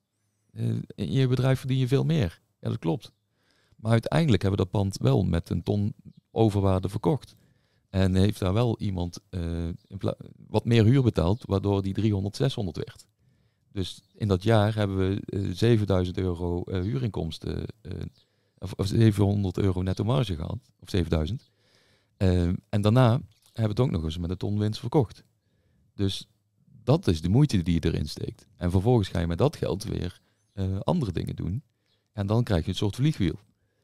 En dat, ja, dat krijg je alleen maar op het moment dat je die acties onderneemt. Ja. Dus niet, niet door te denken, oh ja, ik heb nu 300 euro passief inkomen, het gaat lekker. Dan, eh, ja, dan, Ja. dan heb je stilstand. Een, een van jouw eh, speerpunten is ook dat je zegt van ja, je moet niet fo- focussen op, eh, op vermogen, maar juist op, eh, op cashflow. Ja. Je hebt die 100.000 euro eh, die eh, Ja. met de overwaarde heb je eh, kunnen, kunnen krijgen. Je, heb je geluk gehad omdat je Ja. het goede momentum van de markt zat natuurlijk. Hè? Ja, absoluut. Eh, ja, maar eh, waarom is dat zo belangrijk voor jou om te, niet, niet te focussen op vermogen, maar juist op cashflow? Ja, omdat ehm, ik heel veel klanten heb die juist bij mij komen met heel veel vermogen, maar met nul cashflow. Dus zij hebben een bedrijf verkocht of ze hebben een erfenis gehad of ze hebben eh, een bedrijf dat heel goed loopt, waar gewoon in een holding heel iedere jaar weer opnieuw eh, dividend naartoe wordt eh, gestort. En dat loopt vaak in de miljoenen, maar er komt niks uit. Dus dat staat op een bankrekening. En toen, ja, toen ik begon, kregen ze ook nog eens een negatieve rente om hun oren. Dus ze waren geld aan het betalen met, dat, met hun vermogen in plaats van geld aan het verdienen. Dus daarom zeg ik ook eh, Ja, ik altijd... moest even lachen, omdat het natuurlijk dat geld staat bij de bank. Ja. En dus eigenlijk eh, de bank heeft een schuld aan jou. Ja. En dan moet je ook nog eens negatieve rente Exact. erover betalen. ja, dat is een gouden businessmodel, toch? ja, ja, ja. Ik ga geld lenen ja, en dan krijg ik ook nog geld ervoor. ja. Nou, zo gauw als dat is, dan ga ik maximaal lenen natuurlijk. Ja. En dat is wat je dus ook zag. Die banken waren maximaal aan het faciliteren dat jij daar geld kwam brengen. Eh, door een negatieve rente te heffen. Ja. Dus eh, ja, dat is heel bijzonder. Ehm, hè, want ik had zelfs een gesprek met iemand die 12 miljoen gewoon op één bankrekening had staan eh, bij de ING. En daar gewoon iedere maand is het volgens mij of kwartaal negatieve rente over moest betalen. Een cash-out had hij. Ja, maar 12 miljoen. Ik, ik zeg, je weet dat je maar van ton gedekt bent hè, bij die bank. Ja. Ja, Dus die werd wel even wakker na dat ja het is ook zo wat om 120 banken te hebben. Dat klopt, dus daarom moet je investeren. Eh, dat is ook de reden waarom ik het, het heb over investeren. Ik ga niet praten over investeren als eh, de zilvervlootrekening nog steeds bestaat en 12% oplevert. Dan, dan hoef ik niet met mensen te zeker met ondernemers, die zetten dat gewoon daarop en dan eh, hebben ze mij niet nodig. Wat was de inflatie toen? Misschien ook veel lager, of niet? Eh, inflatie was eh, onder de 2. Ja, kijk, dan kan. Hè. Die, die Ja. twee moet je natuurlijk altijd met elkaar eh, verheffen. Hè? Ja, en als je 16,8 inflatie hebt en negatieve rente, dan lijkt het me handig om toch een beetje te gaan verdiepen in wat investeren dan is. Ja. Ehm, nee, maar daarom zeg ik dat, dat die focus op vermogen, natuurlijk is het prima om vermogen te verzamelen en, en meer waard te worden als, als dus dat, dat je vermogen groeit. Want ja, je hebt wel vermogen nodig om voldoende cashflow te kunnen genereren. Om geld voor je te kunnen Ja. laten werken. Maar als je gaat fo- focussen op cashflow, dan ga je ook gewoon vermogen verzamelen. Maar andersom niet. Dus als jij focust op cashflow, dan kom je tot de conclusie bijvoorbeeld, ehm, ik heb 5000 euro cashflow nodig, dus ik heb minimaal 5 ton, 7 ton, 1 miljoen nodig, afhankelijk van waar je in gaat investeren. Nou, als je die wetenschap hebt, dan ga je natuurlijk zorgen dat je richting die 1 miljoen gaat. Maar als jij 1 miljoen hebt, omdat je focust op vermogen, ja, dan heb je dus niet cashflow gegenereerd. Dus het, het ene lukt wel bij cashflow, maar het andere lukt niet als je alleen maar focust op vermogen. Dus daarom eh, zeg ik altijd dat soort eh, prikkelende dingen. Want het, het klinkt als one-liners, maar er is gewoon heel lang en heel goed over nagedacht waarom eh, dat zo is. Ja, en, en het is een andere die je ook wel eens eh, zegt, volgens mij. eh, ondernemers hebben het altijd over omzet, maar je kunt beter over winst hebben. Ja, en nog beter over cashflow. Want eh, de meeste bedrijven Ja. die. eh, ik, ik investeer dan in, eh, in, in start-ups. Eh, maar de meeste start-ups gaan stuk aan het feit dat ze. eh, die hebben prima omzet en winsten. Maar ze hebben geen cashflow. Dus ze hebben allemaal uitgestelde winsten. Eh, in, in de zin van. Ik maak giga omzetten. Eh, mijn marges zijn goed. Dus ik heb relatief weinig kosten. Dus op papier heb ik winst. Alleen ik heb het geld nog niet op mijn rekening staan. Nee, hij kan er niet van op vakantie. Nee. Dus ze, ze werken bijvoorbeeld met grote eh, bedrijven die eh 90 dagen betaaltermijn hebben. Maar jij moet jouw leveranciers binnen 14 dagen betalen. Ja, dan heb je dus een, de meest waardeloze cashflow positie. En als je dan een start-up bent en je wilt snel groeien, dan groei je stuk. Want op een gegeven moment gaan, gaan de leveranciers zeggen, hé, hey, waar blijft eh, mijn geld? En dan zeg jij, ja, die krijg ik over eh 70 dagen. En dan zegt de leverancier, nee, daar gaan we niet eh, op wachten. Dus we gaan beslag leggen op jouw bedrijf. En dan, eh, ga je, ja, dan heb je uitstel van betaling en dan ga je naar een failli- faillissement toe. Eh, terwijl je gewoon openstaande facturen hebt van, eh, die, die al die kosten kunnen dekken. Dus dat betekent niet dat, dat jij geen gezond bedrijf hebt. Maar Ja. je hebt gewoon een bedrijf met een slechte cashflow positie. Ja. Eh, dus omzet is al onzin. Hè, want als je geen winst maakt, dan... Ja, ik ken bedrijven die maken 4 miljoen omzet en eh, hebben eh 5 ton verlies aan het einde van het jaar. Dus dat is een heel ongezond bedrijf. Maar hij kan wel op verjaardagsfeestjes vertellen dat hij een bedrijf, miljoenenbedrijf heeft. Ja. Ja, dat is heel ongezond. En dat, eh, dus daarom zeg ik, ja, omzet is voor verjaardagsfeestjes. Winst is voor de ondernemer zelf. Dat, dat is het waar je op wilt eh, richten. En als je winst maakt, dan moet je als de sodemieter naar, eh, naar de cashflow gaan kijken. ja, echt naar je kast stromen Ja. en dat dat iedere maand goed zit. Dat die op orde Dat is. je maanden vooruit kunt zelfs ook. eh, Ja, dat je cash forward balance sheets gaat maken en zo. Dat je echt weet wat komt er deze week binnen, volgende week, volgende maand. Dat je daarop kunt anticiperen. En als, het, als je dus weet dat je over een maand eh twee ton krijgt en je hebt eh 50.000 euro tekort deze maand, ja, dan kun je heel makkelijk een gesprek voeren met iemand die, of met een bank of met een financierder, die jou eh, krediet geeft voor die eh 30 dagen. Ja. Eh, en dan verbeter je je cashflow positie. Dus het betekent niet dat je het geld per se op je rekening moet hebben. Daar, daar werk ik wel altijd naartoe. Dus ik heb liever dat die 90 dagen 30 dagen wordt. En dat je daar goede gesprekken over voert. En als dat niet lukt, ja, dan pech. Maar voer in ieder geval dat gesprek. En dat je het gesprek met de inkoop voert. Van ja, luister, ik, heb, ik krijg het pas over 30 dagen. Kunnen we jouw betaaltermijn oprekken naar 30 dagen? Dus eh, leveranciers later betalen en eerder betaald krijgen. Dat is het, het spel. zeg maar. Ultieme. Eh, en als je dat voor elkaar krijgt en er blijft dan nog een gat staan, en dan moet je die opv- opvullen met een krediet. Eh, en dat kan bij de bank, dat kan bij particuliere financierders. Er zijn talloze kredietverleners voor. Ehm, ik ben daar geen fan van, maar als dat jouw bedrijf in leven houdt en groei kan geven. Eh, ik wil altijd dat het tijdelijk is. Dus dat je een bepaalde hoorde overwint en dat je daarna dat krediet kunt, eh, kunt afbetalen en dat het klaar is. Want anders heb je sowieso geen gezond bedrijf. Ja. Maar sommige bedrijven eh, hebben dat gewoon nodig in een bepaalde fase. Ja. Nou, prima. E- Even weer terug naar de, de stukje financiële vrijheid eh, ook. Eh, jij, volgens mij zei je tussen neus en lippen door van hey, we zijn van de ETF naar iets anders gegaan. Dat heeft ons eigenlijk financieel vrijgemaakt. Hoe, Ja. hoe is jullie, eh, jullie route gegaan? En, Ja, leuk. We hadden het, ik heb het in het boek over het cashflow systeem. En dat komt eigenlijk door dat ik iedere keer iets achter mijn investeringsstrategie ben gaan bouwen. Dus in eerste instantie had ik het idee, we steken al ons geld in ETF's. En vervolgens als daar dividenden uitkomen en die worden niet direct ehm, eh, uitgekeerd, of eh, eh, worden niet direct nieuwe aandelen voor gekocht, dan stort dat terug. En dat was mijn cashflow systeem. Het was gewoon een ecosysteem. Alles wat eruit kwam, gaat er ook weer in. Dus dat was een heel simpel systeem, maar Ja. het, het werkte wel zo. Dus je had en je eigen... compounding heb Ja, je dan. compounding. Ja. Nou, daar, daar begonnen we mee. En vervolgens kwam, kwam vastgoed daar achteraan. En toen had ik als plan, oké, we gaan 50.000 euro opbouwen in de ETF's. En iedere keer als we op 50.000 komen, dan cashen we uit. En dan kopen we daar, eh, is dat de aanbetaling voor een nieuw pand. En dan gaan we dat eh, aankopen en verhuren. En dan gaan de huurinkomsten gaan weer terug, ook weer naar die ETF's, want dan gaat het een stuk sneller. Eh, dus we gaan het geld niet benutten of opmaken. Het, het is een ecosysteem en het ja, houdt elkaar in stand. Ja. Ehm, want eerst duurt het eh, drie jaar voordat je een nieuw pand kunt ko- kopen. Want die 50.000 kost gewoon drie jaar van je leven voordat die voldoende gecompound is. Nou, het volgende, doordat die huurinstromen erbij komen, doordat ehm, ja, eh, je, je salaris groeit, dat soort dingen, eh, wordt het twee jaar. Ja, en de keer erop wordt het één jaar. En voor je het weet kun je ieder half jaar een nieuw huis kopen. Dus dat was het systeem wat ik vervolgens had eh, ontwikkeld. Ehm, en toen kwam de wonderenwereld, eh, of ontdekte ik de wonderenwereld van crypto. Nou, die had ik al eerder ontdekt. Maar nu ontdekte ik ook eh, staking, mastermind, of een masternoding, mining, eh, yield farming, dat soort dingen. Eh, en toen dacht ik van, oh, dit is ook wel een interessante wereld.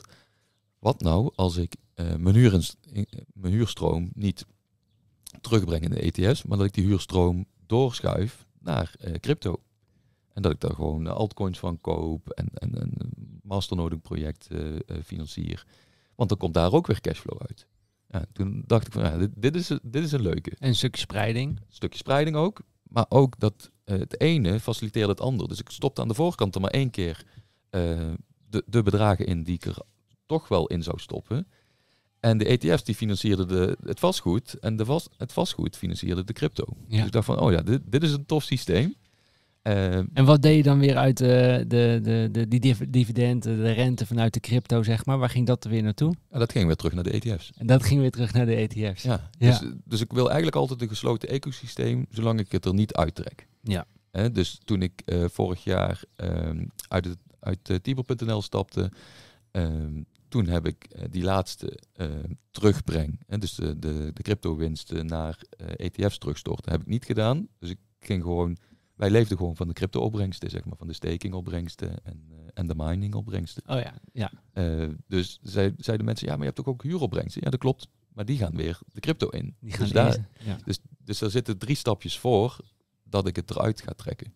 En dat is een mooi cashflow systeem. Want als er dan iets stuk gaat, heb je altijd die andere dingen nog.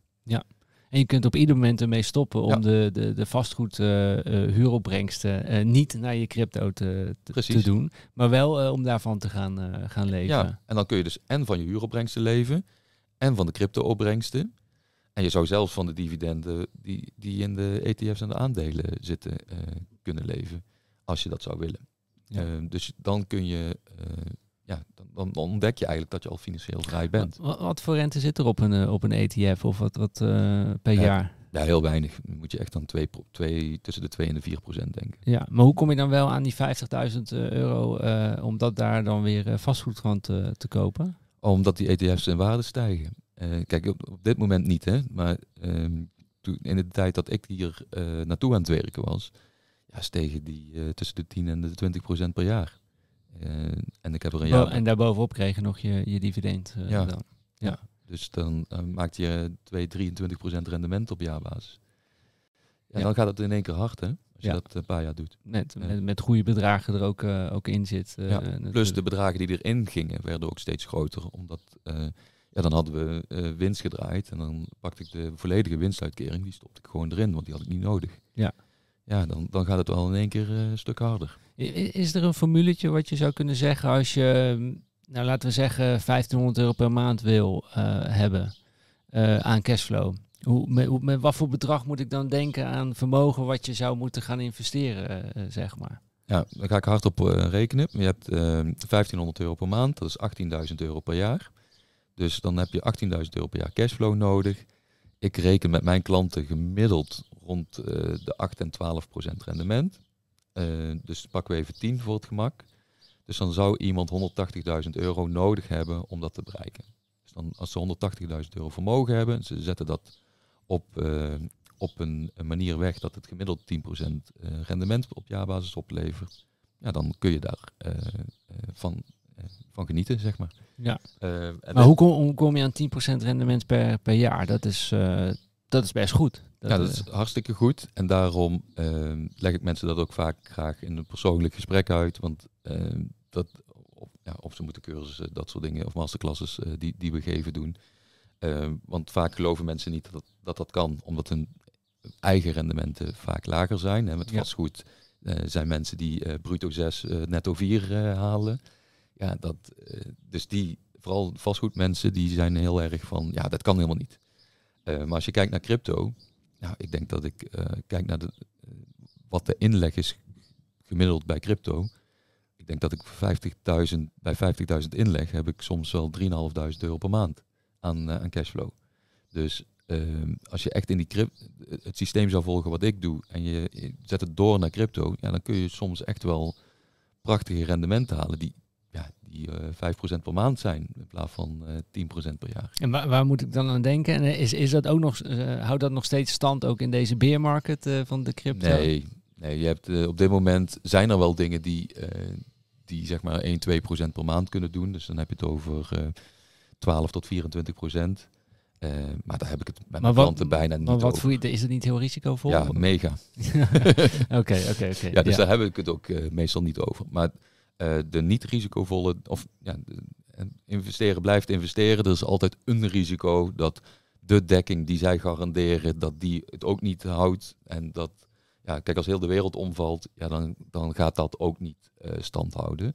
Maar ja, dan, dan gaan de banken jou ook geen 100.000 euro meer uitkeren met het depositogarantiestelsel. Weet je, dat soort uh, situaties. Maar de, waar we het in de auto uh, gisteren over hadden, op weg hier naartoe. Uh, er zijn gewoon heel veel fondsen beschikbaar. Je hebt hedge funds, je hebt obligatiefondsen, je hebt loan notes, je hebt peer-to-peer lendingfondsen. Allerlei soorten fondsen waarbij mensen liquiditeitsbehoeften hebben. Dus ondernemers die graag geld extra geld willen heb, hebben in een bedrijf, omdat ze weten dat iedere euro die erin gaat, 3 tot 4 euro extra oplevert voor hun. Dat soort mensen, en, en 3 tot 4 euro betekent uh, dat ze 400% rendement maken met jouw geld. Dat is best wel veel. En, en, als je als ondernemer goed nadenkt over wat jij erin steekt en wat eruit komt, dan kun je zien, oh ja, dat, ja soms klopt dat ook echt wel. En dus uh, als ik kijk naar mijn bedrijf, iedere euro die ik erin steek, wordt volgens mij wel 20 euro waard. Dus ik heb dan niet het bedrijf dat uh, als je mij een miljoen geeft, dat ik er dan 20 miljoen van kan maken. Want dat werkt maar tot op bepaalde hoogte. In bepaalde sectoren. Uh, ja. ja. Maar er zijn dus type bedrijven. Ja, maar er zijn dus wel bedrijven die gewoon een hele hoge kapitaalbehoefte hebben. Dus als jij bijvoorbeeld kijkt naar bouwbedrijven, die werken voor de overheid of die werken voor wereldwijde ketens ja, die krijgen gewoon gegarandeerd een, een, een, een bedrag voor de projecten die zij afleveren. Dus die kunnen al rekenen met opbrengsten. Dus die kunnen jou ook al uh, een percentage van die opbrengst uh, beloven als jij hun dat geld leent. Ehm, en dat, ja, dat soort bedrijven zijn er talloos. en dan moet je wel even naar zoeken. En dat, dat is dus wat ik doe. Ik zoek uit tienduizenden fondsen zoek ik de, de top 10, 15 uit.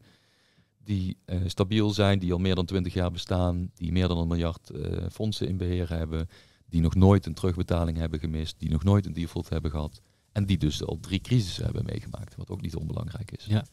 Dus, uh, en, en, daar koop je dan eigenlijk bij zo'n bedrijf koop je eigenlijk een bedrijfsobligatie ja, voor een bepaalde uh, looptijd. Ja. En dan krijg je dus 8 tot 10 procent rente. Ja, soms wel meer. Maar, uh, per ik jaar. Ja, ik richt me voornamelijk op de 8 tot 12 procent fondsen. Er zijn ook fondsen die 15 tot, tot 25 procent op jaarbasis beloven. maar dan ben je meer financier van een hedge fund. In, de meeste gevallen. En een hedge fund, dat zijn gewoon mensen die dagelijks aan het treden zijn op, uh, op de financiële markten. Dat kan ook, en als mensen dat tof vinden, kan dat in een portfolio. Maar uh, ja, het ging even om de rekensom. Dus ik reken altijd met 10%, omdat ik weet dat uh, mensen dat ook echt gewoon kunnen halen. Met korte looptijden, dus 1 tot 2 jaar je geld vastzetten.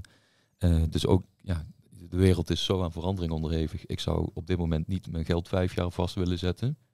Tenminste, niet mijn hele vermogen. En maar een jaar zou ik nog best wel aandurven. Ik kan redelijk wel voorzien dat er uh, juni, juli 2024 wat daar te gebeuren staat. Uh, ja, en al, al weet ik het niet, vind ik het wel oké okay dat jaar vliegt voorbij. Uh, ja, dan kun je dus 10% gemiddeld eh, rendement halen op je geld. Zeker als je 180.000 euro hebt. want vaak zijn de minimale inleg van die fondsen 10.000, 25.000, 100.000 euro. Ehm, maar ja, dat kun je dan in drie tot vijf fondsen steken. En dan uh, eh, 10% rendement pakken. Uh, uitgekeerd per kwartaal of per maand. En die, eh, die fondsen die stijgen dan niet in waarde. Hè? Dus je Nee. krijgt gewoon. eh, je krijgt gewoon ja. je, je, je initial, hè, de, dus Ja, een so- eh, ja. het bedrag dat je erin hebt gestopt, krijg je terug. En je krijgt eh, Je rente. eh, rente. Ja. Dat is het. Ja. Dus je zit e- ook niet in de financiële markten eigenlijk. En dat is ook waarom het eh, een stabiel rendement oplevert. Want iemand heeft gewoon geld geleend van je. Dat is eigenlijk wat het is. Ja, en er zit een bedrijf achter die met een trackrecord, trackrecord. Met onderpand. Dus als je bijvoorbeeld in een vastgoedfonds zou investeren, dan ja, is het pand, is het onderpand. Ja. En daar zit een bepaalde veiligheidsmarge in. Dus dat zorgt er ook voor dat je, eh, als, ze, als ze defaulten, dus als ze het niet meer kunnen betalen, dat jij gewoon wel je inleg terugkrijgt. Ja, dat, ik vind dat wel een lekker idee. Om dat Ja. in ieder geval in je portfolio op te nemen. En dat wil niet zeggen dat alles in die fondsen moet. Maar ja, eh, misschien wel. Als jij eh, eh, ja, de, de rest van het investeringswereldje niet snapt, ja, waarom zou je daar dan in gaan zitten? En slapeloze nachten hebben omdat je crypto eh 30% is gedaald, of 50 of 70 of 90. Ja. Eh, kijk, ik slaap daar niet slecht van. Eh, ik zit in crypto, eh, ook in muntjes. Eh, ja, afgelopen jaar was het 90% gedaald. Ja, ik, ik, ik vind daar niks van. Ja. Ik, ik heb een vier, vijf jaren plan. Wat is je strategie met, eh, met crypto? ja, jullie strategie inmiddels, hè? dus eh, brede horizon. Ja, leuk. Ehm, Maar waarom ben je eigenlijk lid geworden van Brede Horizon? Ehm, nou, heel simpel, omdat ik, eh, ik had wel een strategie, maar die strategie is echt op vijf, vijf jaar eh, geënt. En eh, dat, is een prima strategie, dus daar niks te nadelen, van. Be- ben ik ook heel blij mee dat ik eh, daardoor het, eh, het wereldje beter ben gaan snappen. Maar ik zat wel opeens 90% in de min. En ik dacht van ja, maar er moet ook wel nog een manier zijn om die verliezen in te lopen voordat de boelrun gaat starten. Dus ik snap best wel dat die boelrun, eh, dat dat weer mijn verliezen goed gaat maken. En dat ik daar ook weer in de plus kom. Prachtig. Maar er is meer in deze wereld, dat had ik al gezien. Eh, en toen ik eh, jou en Mark hoorde praten over Brede Horizon, dacht ik van ja, dat is precies wat ik nodig heb. Eh, dat ik gewoon ook tussentijds gewoon eens ja, kan bijkopen, eh, ergens in kan gaan en er indien nodig uit kan gaan. Ehm, dus ja, dat heeft me ook heel veel opgeleverd, dus dank daarvoor. Ja. Ehm, maar dat, ja, het, geeft mij gewoon een beetje rust. Ehm, en, eh, en een extra strategie, dus echt heel leuk. Nou, mooi. Ehm, even iets anders nog, eh, waar ik ook, eh dit is meer mijn, mijn ding, mijn thema waar ik ook mee zit. Schuldenvrij leven, de ja, de nee. Ja, Hoe, hoe kijk jij daarnaar? Ja, de schulden waar ik het in eerste instantie in het boek over heb. ik, ik praat over het huishoudboekje, dat wordt wel eens verkeerd begrepen. Dus dan zegt iemand van ja, maar ik heb een hypotheek. Of eh, ja, maar ik zit ook in het vastgoed. Mag ik dan geen schulden hebben in het vastgoed? Nou, laten we eerst eens beginnen met dat je in jouw huishoudboekje geen schulden hebt. Dus dat je geen st- studielening nog hebt. Dat je geen ehm, ehm, lopend krediet hebt. Dat je eh, je auto niet geleend hebt. Dat je niks op afbetaling hebt gekocht. Dat soort dingen, daar doelde ik vooral op. Eh, maak geen schulden, want dan kun je namelijk ehm, minder uitgeven dan er binnenkomt. En dan kun je dat verschil investeren. Dat zijn een soort basisregels in, eh, als het gaat om investeren en om geld. Ehm, vervolgens is dat een beetje uit zijn verband getrokken eh, en, en hebben mensen het over, ja, maar eh, we gaan dan helemaal schuldenvrij leven. En dus we kopen ons huis en we gaan huren. We, we doen niks meer met schulden. Dus we gaan ook niet meer in het vastgoed zitten. Of we kopen alleen maar 100% met ons eigen geld. Ja, eh, dat kan allemaal, dat is hartstikke mooi. Eh, maar dat was niet mijn insteek in principe. Want ik heb ook echt wel hypotheken lopen. Maar, die, maar de cashflow levert gewoon meer op dan wat die eh, hypotheken kosten. En in dat opzicht vind ik dat gewoon prima. Hè, dus dan, dan ben je, dat is, dat is wat heel vermogende mensen vaak ook doen. Dus die gaan wel hefbomen. En die gaan hefbomen met mensen, met tijd, met geld. Dus ik vind hefbomen niet erg. Eh, en de Forex-markt wordt eh, aan de lopende band gehefboomd. Als ik aan het daytraden ben, doe ik dat meestal met een hefboom. Dus, eh, maar ik doe het wel zodat mijn verlies niet naar nul kan gaan. Dus ik heb wel een vangnet. En hefbomen met een vangnet in de vorm van cashflow, ja, vind ik geweldig.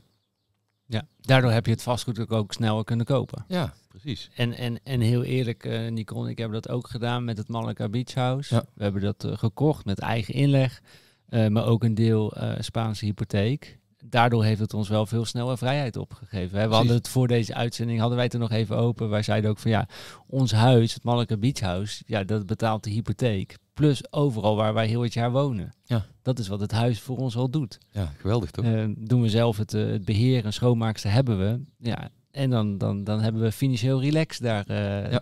daarmee. Hoeven alleen, nou, we moeten dan nog even onze boodschappen betalen, zeg maar.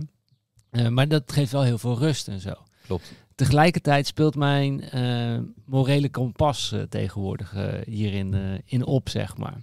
Want ik, ik, ik snap het spel, weet je. Ik, ik ben bij eh Red Zed Poordat ook geweest. De, de training ook van hem, van de Red Zed coach, gevolgd. Je hebt goede en slechte leningen. Ja. Slechte leningen die eten je portemonnee leeg. Goede leningen die vullen je portemonnee. Ja. En dat, dat, dat is helemaal waar. Alleen waar ik nu tegenaan loop is dat voor mij is dit wel vrijheid. Maar het is een fiat vrijheid. Ja. En dat vind ik moeilijk. Snap ik. Eh, want wat we hiermee doen, we houden hiermee het systeem in stand. Ja. Eh, wij gaan alleen maar die schulden aan omdat we te maken hebben met een inflatoir systeem. Omdat er Ja. inflatie is. Ja. Maar inflatie, als je, als je dus, dus niet doet, je gaat niet de schulden in, en in de goede schulden zeg maar, eh, dan word je gewoon keihard geraakt in je leven ook. Klopt. En dat is wat bij heel veel mensen nu eh, gebeurt, is dat hun levenskwaliteit standaard eh, gaat naar beneden. Het levert heel veel stress op. Ja. Dus mijn probleem is dat we in een inflatoir systeem leven, eh, wat voor ehm, heel veel onrust zorgt bij mensen. Wat voor heel veel financiële stress Ja. veroorzaakt bij, bij heel veel mensen die onwetend, onbewust en mee bezig zijn. Dus ik wil eigenlijk, en, en ik hou dat in stand door mijn leningen. Ik krijg er wel vrijheid door terug, maar het is fiat vrijheid. Klopt. En, en het is nog steeds, het is, het is vrijheid, maar ik heb een lening nog steeds bij een bank, die heeft altijd nog iets over mij te zeggen. Ja. Ze doen het niet, maar ze hebben het wel. Ja. Dus hoe vrij onafhankelijk zijn we met z'n allen? Ja, niet. En ehm, dat is eh, de wonderenwereld van crypto. Eh, ik denk dat we naar eh, een heel mooi decentraal systeem gaan. En je ziet die initiatieven al opkomen, waarin jij eh, een hypotheek leent ehm, van een decentraal eh, systeem. En dan leen jij hem niet van de bank, maar leen je hem van eh, tienduizenden mensen. En eh, ja, ik geloof daar wel in. Ik vind Ja, het heel dat, mooi. dat zou ik een mooie oplossing Ja. eh, vinden. Omdat het probleem is als wij eh, geld bij een bank bijvoorbeeld ook neerzetten, is dat zij het weer tien keer mogen uitlenen. Ja. En gaan we nog verder in dat systeem, komen we nog meer in die red race terecht. En ik wil, ik wil je dus er juist uit. Ja, en, maar ik, wil- ik wil er wereldwijd uit. Ik wil voor alle mensen eruit. Ja. Dat is mijn punt. Ik wil niet dat ik er alleen uit ben. Ik wil alle mensen eruit Ja. hebben. En volgens mij moeten we van een inflatoir systeem naar een deflatoir systeem. Eens. Dat is wat we naar moeten streven. En dat Ja. is natuurlijk wat Bitcoin ook doet. Bitcoin is in die end is het deflatoir. Omdat er uiteindelijk maar 21 miljoen zijn en er zullen er nooit meer zijn. Nee. Op dit moment zijn er 19 miljoen. Dus er is nog een klein beetje inflatie iedere, iedere Ja. 10 minuten in het Bitcoin-netwerk. Maar dat, die spelregels kennen we. Ja. Uiteindelijk is het deflatoir. En moet je eens nagaan als we leven in een wereld die deflatoir is. Dus jouw, jouw geld wat je vasthoudt wordt steeds meer waard. Je kunt er steeds meer, meer huis van kopen eigenlijk. Ja. Zou ons spel dan nog opgaan met eh, eh, vastgoed kopen en, eh, en, en, en die dingen? Weet ik niet, maar ik denk dat het dan ook niet meer nodig is. En dat bedoel ik. Ja. Dat is rust en, ze- en, eh, en ehm, Dus dat zou alleen maar mooi zijn. zekerheid Ja. wat we terugkrijgen. Ja, alleen te weinig mensen zien het. Ja. Dat is het probleem. Ja. Dat, dat bitcoin voor mij daar de oplossing en mijn morele kompas is daar, eh, eh, daarin.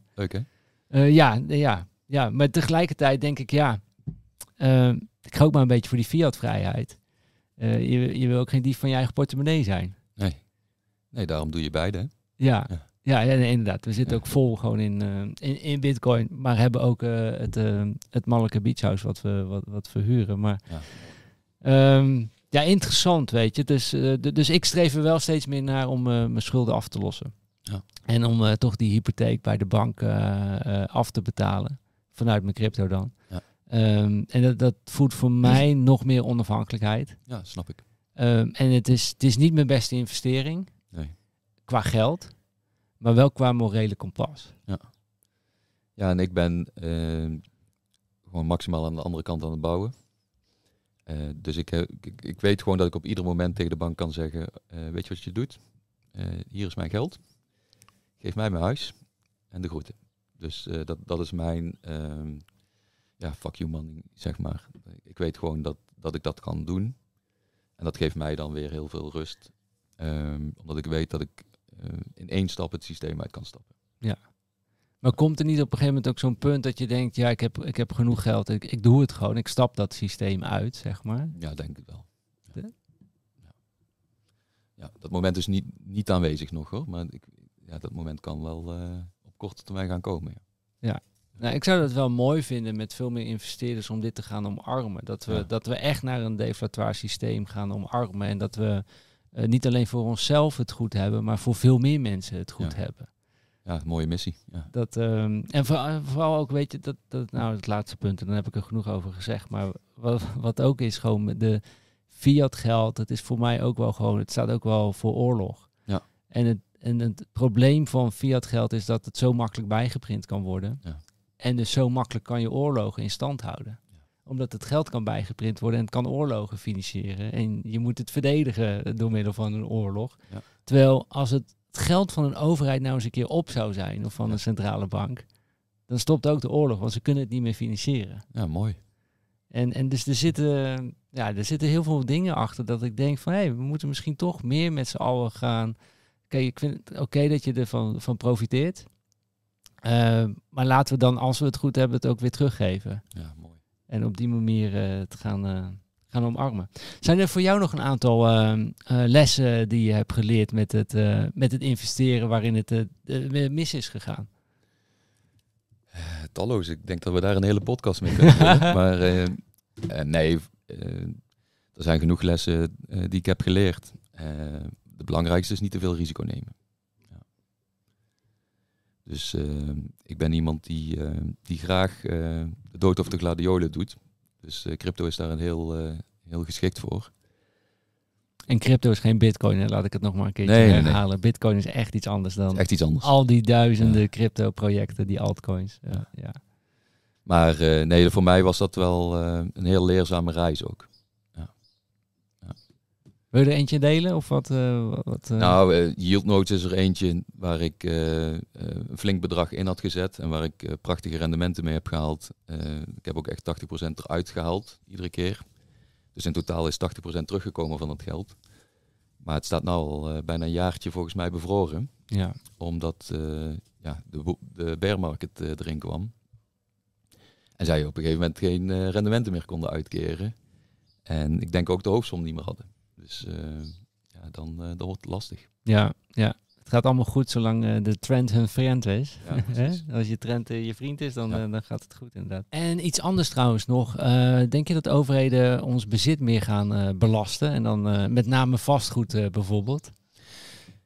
Nou, ik, ik, dat- dat, dat denk ik niet alleen, dat weet ik heel zeker. Eh, daar zijn ze nu al mee bezig. En eh, de plannen die ze hebben gaan alleen maar zorgen dat het nog meer eh, belast gaat worden.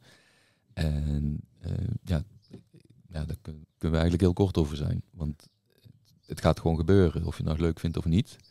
Wat je wel kunt doen is er eh, eh, naar handelen. Dus hoe gaan jullie zelf daarop op anticiperen? Wa- wa- Waar staat nu je, je vastgoed? Ehm, we hebben alles in Nederland verkocht. We, ik heb alleen nog een project lopen in Wales, in, in, in de UK. Transformatieproject. En ik ben verder nog aan het rondkijken eh, in dit prachtige land, Portugal. Eh, ja, het lijkt me wel tof om hier eh, ook iets... maar dan is het meer een investering in, in mijn woongenot dan per se een investering voor vastgoed voor de verhuur. Maar verder ben ik wel nog aan het kijken in Europa en daarbuiten om, om daar iets aan te kopen. En dat heeft wel te maken met de nieuwe regels die eraan te komen. eh. Het Hugo-effect. ja, dat is wel het Hu- Hugo-effect. ja. Want anders was, had ik het portfolio gewoon verder in Heb je, heb je dat laatste ook meegekregen? Dat eh, Hugo had een idee geopperd dat eh, gemeentes mogen bepalen Ja. voor huizen onder de 3,5 ton. Ja, mijn vrouw stuurde het door. Ja. Aan, aan, aan wie het verkocht zou mogen gaan worden. Ja, kijk, wat, wat ik altijd. kijk, aan de ene kant slaat het natuurlijk nergens op, want je bent. Ja, een communistisch land aan het, eh, aan het creëren. Door allerlei eh, wetgeving en mensen dingen opleggen.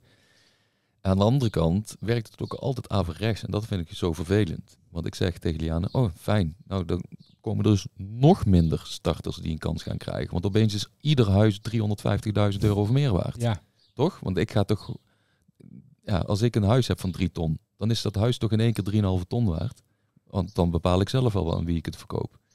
Dus je krijgt een hele rare eh, markt die al enorm geschift is geworden. Met die zelfbewoningsplichten en eh, al- allerlei andere rare wetgeving die ze verzonnen hebben. Ehm, de, de overdrachtsbelasting die eh 11% is geworden, die eerst 2% was. Ja, een overheid die is nu 10% van de woningmarkt aan het, naar zichzelf toe aan het trekken. Eh, en die noemt huisjesmelkers boeven. Ja, ik weet niet eh, wie je dan voor de gek houdt, maar eh, ik pak geen 9% rendement op, eh, op mijn panden. Maar de overheid wel. ja. Dat, dat, dat vind ik zo bijzonder. En, in, en de media gaat daar volle bak op in. En die gaan dan ehm, ja, particuliere vastgoedinvesteerders die dat doen voor een pensioen. Want er zijn vaak ZZP'ers die dat al eh 30 jaar op dezelfde manier doen. Namelijk, ik ben een ZZP'er, ik bouw geen eigen pensioen op. Ik koop twee, drie panden, die verhuur ik gewoon heel netjes aan eh, fijne mensen. Daar heb ik een goede band mee. Ik zorg ervoor dat alles netjes op orde is en dat het goed gemaakt is. En dat is mijn pensioenpotje. Ja, dat wordt helemaal stuk gemaakt nu. eh, ten gunste van een overheid die 9% op iedere woningtransactie pakt. Ja, eh, maar, maar daar heb- zie ik nooit iets over terug. Nee, nee ja, en, en sterker nog, kijk, de media gaat erin mee en die zetten mensen dan weg als huizenmelkertjes. Ja. Maar laten we niet vergeten, wat we al eerder hebben benoemd, het probleem zit erin dat de euro gewoon wegsmelt. Ja. Dat het inflatoire is. Ja, Daar zit eigenlijk het probleem, Dat van het het, probleem. het probleem van het systeem. Want die ZZP'er heeft dus extra geld verdiend. Ja. Ehm, en als die dat dus wegzet bij de bank, smelt het weg. Ja. Maar als we dat systeem nou deflatoire maken, dan dan- komen we ergens. ja, dan Ja. komen we ergens. Dan, dan is er eh, veel minder de noodzaak om investeerder allemaal te gaan worden. Klopt. En En, ik- dan heb je ook een minder criminele overheid. Ja. Want die hoeft niet overal maar geld vandaan te gaan halen. Ja, exact. Dus ik, eh, da- daar zie ik toch wel echt de, de, Ja. de, de angle eh, eh, zitten waar niemand over spreekt. En ik hoop dat we dat boven tafel gaan, gaan krijgen. Hoe kijk je naar, naar cash? Cash is king, cash is trash. Hoe, hoe zit jij in de race met, met cash? Ja, ik zeg altijd cash is trash. En dat bedoel ik vooral omdat het steeds minder waard wordt. Ik ken nog steeds mensen die een kluisje thuis hebben waar eh, voor een half jaar, dat noemen ze een buffer, waar voor een half jaar cash in zit. Dus gewoon zes maand salarissen aan cash. Ja, ik zeg altijd, eh, ruil het alsjeblieft om, om te beginnen voor goud, eh, goud en zilver. Want dat, dat behoudt in ieder geval zijn koopkracht. Is hard geld. Het is hard geld. Smelt ook niet weg. Nee, maar Letterlijk en figuurlijk. Precies, maar het is toch ook, ja, ik, als de mensen dat vorig jaar hadden gedaan, dan hebben ze dus, eh, het officiële cijfer is 16,8, maar het reële cijfer was boven de 20% inflatie om de oren gehad. Dus die eh, zes maand salarissen, dat waren er nog maar vijf. Eh, ja, als je dat met goud had gedaan, dan waren het er zeven geweest. Dus in diezelfde periode dan. Hè. Dus ik denk dan van ja, in dat opzicht is cash Met, trash. met bitcoin wa- waren het er twaalf maanden geweest. Exact. Ja. Snap je? Dus, eh, dus al die andere dingen zijn beter dan cash op geweest.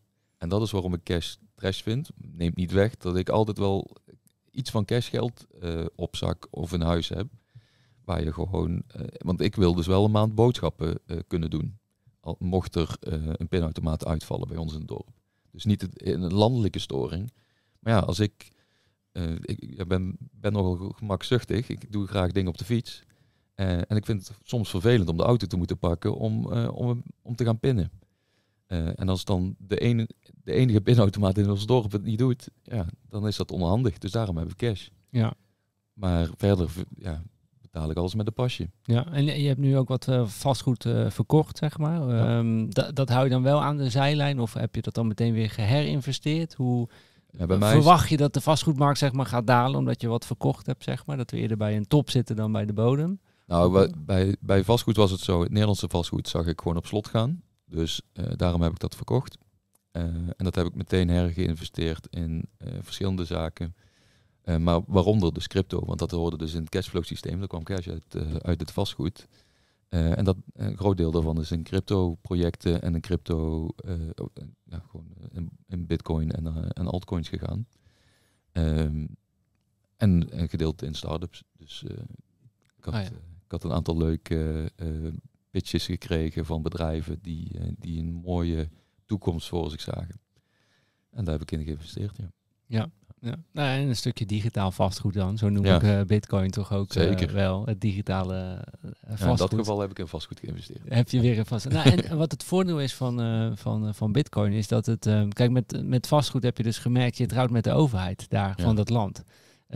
Met de gemeente, met de, de, de, bewoners. Je, je, trouwt daar gewoon mee, of je dat nou wil of niet.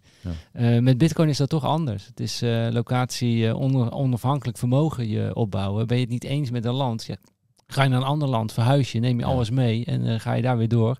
En heb je nog steeds je vermogen in Bitcoin. En, Ja. en kun je het omzetten naar dollars of euro's, naar wat je wil. Die heb je dan nog steeds, ja. En kun je het Dat is wel lekker. Ja, ik vind dat echt. eh, ik ben altijd voorstander geweest van locatie onafhankelijk werken. Ja. Hè, sinds 2007 ben ik dat, eh, doe ik dat al. Nou ja, nu is Bitcoin er dan bijgekomen. Lo-. Locatie onafhankelijk vermogen Even. opbouwen. Ja.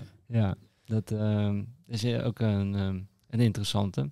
Ja. Ehm, ja, Mark, volgens mij hebben we echt heel veel eh, besproken. Wat, zou je mensen nog mee willen geven als laatste? Eh, zit er een verschil in of je... Ja, ik denk dat er zeker een verschil in zit. eh, of je een, een miljoen op de bank hebt staan... of dat je misschien maar 100 euro per maand kunt, kunt investeren. Wat zou je voor beide willen, willen meegeven? Ja, er zitten zeker verschillen in. Alleen wat ik. wat, wat in ieder geval voor de mensen met 100 euro belangrijk is, is dat ze gaan starten. Dus ook al heb je maar 100 euro, ga nou eens gewoon lekker beginnen met eh, investeren. En dat kan inderdaad dus al vanaf 100 euro. Eh zo gauw als je in dat ritme komt, dan ga je doelen verzinnen. Zo gauw als je doelen hebt, dan ga je eh, ze bereiken. En dat gaat misschien nog wel sneller dan je in eerste instantie dacht. Vaak wel namelijk. En voor de mensen met een miljoen op de bank die nog geen cashflow hebben, eigenlijk hetzelfde. Namelijk ga beginnen. Ga je verdiepen in dingen die dat geld ja, laten werken. Eh, en dat hoeft, als je een miljoen hebt, natuurlijk helemaal niet zoveel te zijn. Als je ergens 4, 5% rendement ophaalt, nou, dan heb je een hartstikke leuke inkomen ieder jaar. Ja. Hè, dus eh, ik zou het ervoor doen, voor 50.000 euro per jaar. Ja. Dus ehm, Moeten we alleen nog de inflatie verslaan? Dat is dan Ja. het, e- het enige nog. Kijk, en als je het dan compound, dan, eh, ja, dan kun je in ieder geval eh, er steeds lekkerder van leven. Exact. En wat als je nog geen eh, 100 euro per maand kunt, eh, kunt investeren? Ehm, eens even goed naar je huishoudboekje kijken, want volgens mij eh, is de kans groot dat je dan iets ziet waar, je- wat je kunt missen. Hè, wat, eh, wat eigenlijk verspilling is van, het huis, eh, van je uitgaven. En dan gebruik, benut je dat eh, bedrag om mee te beginnen. En ik denk ook dat je gewoon eh, eens naar je competenties kunt gaan kijken. Misschien door een dag extra te werken, hoe je wel die 100 euro in de maand kan eh, Ja. bewerkstelligen. Ja, eens. Ik ben altijd meer van het eh, meer verdienen dan van het meer besparen. Eh, omdat, je, omdat dat vaak makkelijker is. Dus het is vaak makkelijker om 100 euro meer te gaan verdienen dan om 100 euro te besparen op een gegeven moment. Kijk, eerst moet je natuurlijk kijken wat je kunt besparen. En daarna moet je zeker 80, 90 procent van je focus op meer verdienen neerzetten. Omdat het gewoon vanaf dat moment een stuk makkelijker is dan nog, nog iets schrappen of nog iets besparen. Ja. Want dan gaat, het gaat de kwaliteit van je leven omlaag. Ja, dat is zonde. Ja. Je moet het goede leven hebben. Het goede leven. Ik denk dat we daarmee mo- mogen, mogen afsluiten. Het, eh, het goede leven. Dankjewel, eh Mr. Cashflow, Mark Zoons, dat je bij ons in de Villa Follow Your Wind langs wilde komen. Volgens mij gaan wij beiden zo even een duik in dat Zeker. zwembad nemen. wij zweten hier helemaal weg Ja. voor jullie natuurlijk. Ja. Ik hoop dat jullie het weer een hele leuke Follow Your Wind live show vonden. Eh, bedankt voor het kijken. Reageer even onder deze video. Geef het een likeje. Deel het. Eh, wil je dat we nog meer van deze live shows gaan maken?